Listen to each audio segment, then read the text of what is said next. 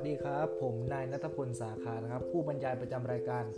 ไขคดีฟุตบอลไทยนะครับสำหรับ EP นี้นะครับก็เป็น EP ที่ 6 นะครับ จะเป็นเรื่องราวของสโมสรราชบุรี FC กับตอนที่มีชื่อว่า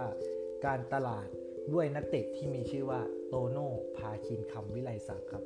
แล้วก็เรื่องราวของโตโน่พาคินกับราชบุรีเนี่ยอยู่ดีๆ มันมาเกี่ยวข้องกันได้ยังไงนะครับ ในเมื่อฟุตบอลกับดารานะครับ ก็อยู่ดีๆ มาเกี่ยวข้องกันแล้วโตโน่จะไปทำอะไรที่ราชบุรีมิตรผลนะครับ วันนี้เราก็มีเรื่องดีๆ มาเล่าให้ท่านผู้ฟังทุกท่านได้ฟังกันนะครับ เกี่ยวกับโตโน่พาคินกับราชบุรีมิตรผล แล้วเรื่องราวจะเข้มข้นแค่ไหนจะเป็นอย่างไร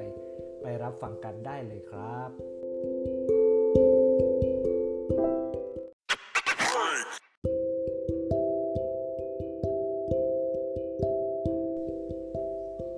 ครับผมสำหรับเรื่องราวของโตโน่ภาคินคำวิลัยศักดิ์ครับกับสโมสรราชบุรีมิตรผลเนี่ยอยู่ดีๆ นักร้องนักแสดงเนี่ยดันมาเข้าร่วมกับทีมฟุตบอลอย่างราชบุรีมิตรผลได้อย่างไร ซึ่งฟุตบอลกับดารานักแสดงในทุกๆวันนี้ของประเทศไทยนะครับ เราจะเห็นได้ในหลาย ๆ เคสนะครับที่เกิดขึ้นก่อน ก่อนที่จะมีเคสของโตโน่ภาคินนะครับก็จะมีอ่า พี่หม่ำจกมกนะครับที่ไปเป็นประธานสโมสรของบังไฟพิฆาตยโสธร FC นะครับหรือในปัจจุบันนะครับใน2อสวันที่ผ่านมานะครับก็เราก็ได้เห็นคุณก้องห้วยไร่นะครับ นักร้องชื่อดังนะครับ ก็ได้เซ็นสัญญาเหมือนกับโตโน่พาคินครับไปฝึกซ้อมไปเป็นนักเตะในสโมสรราชประชานะครับ แล้วก็มีคุณเบิ้ลปทุมราชนะครับ นักร้องชื่อดังนะครับ เรียกได้ว่าเป็นนักร้องเพื่อนซีหรือคู่บุญกันเลยครับ กับคุณก้องห้วยไร่นะครับ ก็ได้เซ็นสัญญาเป็นนักเตะของเกษตรศาสตร์ FC เช่นกันครับในดิวิชั่น2ครับแต่ว่าเดี๋ยวนี้จะมาพูดถึงในเรื่องของโตโน่พาคินคำวิไลศักดิ์กับสโมสรราชบุรีมิตรผลนะครับว่ามีความเกี่ยวข้องเกี่ยวพันกันยังไง แล้วอยู่ดีๆระหว่างสโมสรราชบุรีมิตรผล FC กับโตโน่เนี่ย อยู่ดีๆมาเจอกันได้ไง มาเข้าร่วมกันได้ไง มาฝึกซ้อมกันได้ไง เราจะเข้าเรื่องกันเลยครับ เมื่อวันที่ 19 มิถุนายน 2564 นะครับสโมสรราชบุรีมิตรผล FC เนี่ย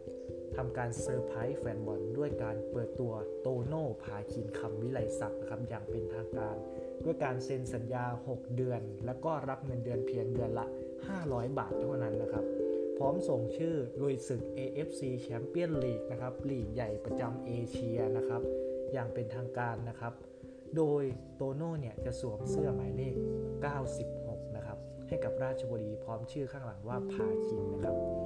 โดยทางสโมสรเนี่ยได้โพสต์รูปนะครับ ชูผ้าบันคอของทีมราชบุรีมิตรผลนะครับ โดยข้อความของเพจสโมสรเนี่ยได้โพสต์ผ่านสื่ออย่างชัดเจนว่ามีใจความว่าดังนี้ครับ ยินดีต้อนรับโตโน่สู่ครอบครัว ราชันมังกรสโมสรราชบุรีมิตรผล FC ทำเซอร์ไพรส์แฟนบอลด้วยการเปิดตัวโตโน่ภาคินคำวิลัยศักดิ์อย่างเป็นทางการด้วยการเซ็นสัญญาเป็นเวลา 6 เดือน พร้อมมีชื่อลงศึก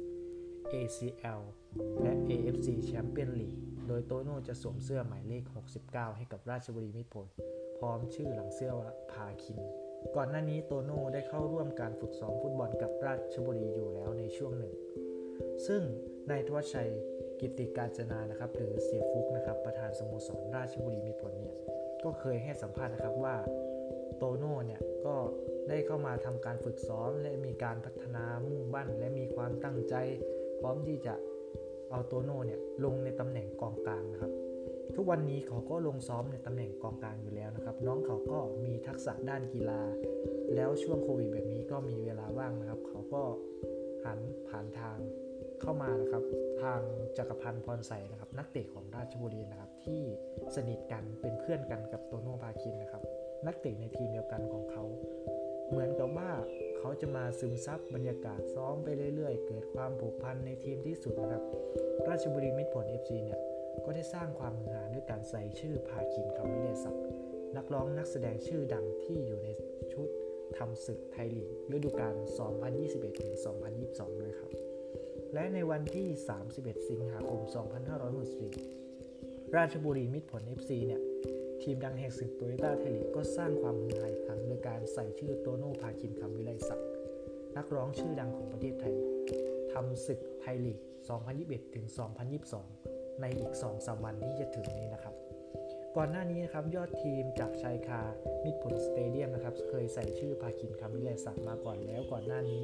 ในการแข่งขันสโมสรที่ยิ่งใหญ่ เอเชียครับอย่าง AFC Champions League นะครับรอบแบ่งกลุ่มมาแล้ว แต่ยังไม่มีโอกาสได้ประเดิมสนามช่วยทีมเลยแม้แต่ครั้งเดียว แต่ก็ยังมีชื่อเป็นตัวสำรองอยู่ดังกล่าวนะครับ จนกระทั่งถึงรอบนัดสุดท้ายในรอบแบ่งกลุ่มครับเสมอกับย่าโฮดารูทัสซินไปศูนย์ประตูต่อศูนย์แต่ว่าโตโน่ก็ยังไม่มีโอกาสได้ลงสนามทำได้เพียงแค่นั่งดู และเป็นตัวสำรองให้กับเพื่อนอยู่ข้างสนามครับบทสรุปของราชบุรีมิตรผลกับ การเซ็นสัญญา นักร้องชื่อดังอย่างโตโน่พาคินเข้ามาทำให้เราได้รู้ถึงว่า การตลาดที่ทำให้แฟนบอลเกิดความฮือฮาทั้งในส่วนที่ชอบและไม่ชอบ คนที่เห็นต่างกระแสยิ่งเห็นต่างกระแสก็ยิ่งแรงขึ้นทำให้การตลาดของราชบุรีเนี่ยเกิดความประทุความสำเร็จขึ้น ด้วยเพียงแค่กระแสของการที่ดึงโตโน่พาคินคำวิไลศักดิ์เข้ามาครับสำหรับวันนี้ เรื่องราวของราชบุรีมิตรผล FC ที่ผมมาบรรยายก็มีแค่เพียงเท่านี้นะครับ และใน EP หน้าจะเป็นสโมสรไหนในไทยลีกรอติดตามชมกันได้เลยครับสำหรับวันนี้ผมนายนัทพลสาขา ผู้บรรยายประจำรายการไขคดีฟุตบอลไทยนะครับ ก็ขอขอบคุณท่านผู้ฟังทุกท่านนะครับ ที่เข้ามาฟังเรื่องราวดีๆ จากการบรรยายของผมสำหรับวันนี้ผม สวัสดีครับ